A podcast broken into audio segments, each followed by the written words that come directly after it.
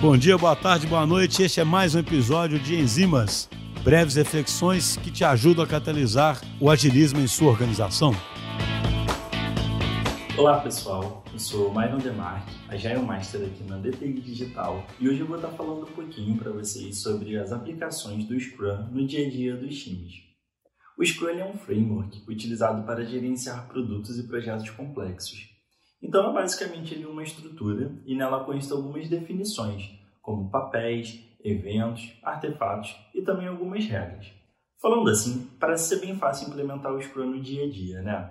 A gente tem que tomar cuidado para ele não ficar ali muito prescritivo, né? Ser implementado de uma forma muito prescritiva. Então, eu acredito que leve ali um bom tempo para a equipe ir se adaptando a ele. Se você não sabe por onde começar e quer implementar o Scrum na sua equipe, uma boa dica é você começar ali pela cadência dos eventos. Então realiza primeiro uma reunião de planejamento, né? faz o planejamento de qual é a entrega que você quer gerar ali ao final da sprint. A partir daí vai aderindo deles, são reuniões importantes para a gente inspecionar ali a meta da sprint e ela também elimina a necessidade de outras reuniões. Depois realiza agendas de review, primeiramente para você comparar aquilo que foi planejado com o que foi entregue e posterior realizando ali adaptações no seu backlog.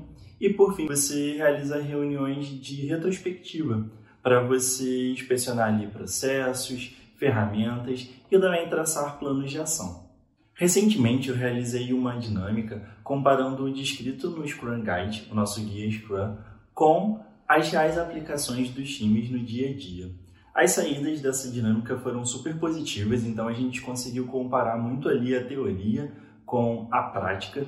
E eu percebi que os times, conforme eles vão ficando mais maduros, eles vão ali incorporando boas práticas e outras estruturas de outros frameworks, como por exemplo adicionar ali um, uma estrutura de Kanban para fazer uma gestão visual e um fluxo melhor. É, tem equipes que, por exemplo, realizam cadências de reuniões específicas para acompanhar planos de ações traçados na, nas retrospectivas.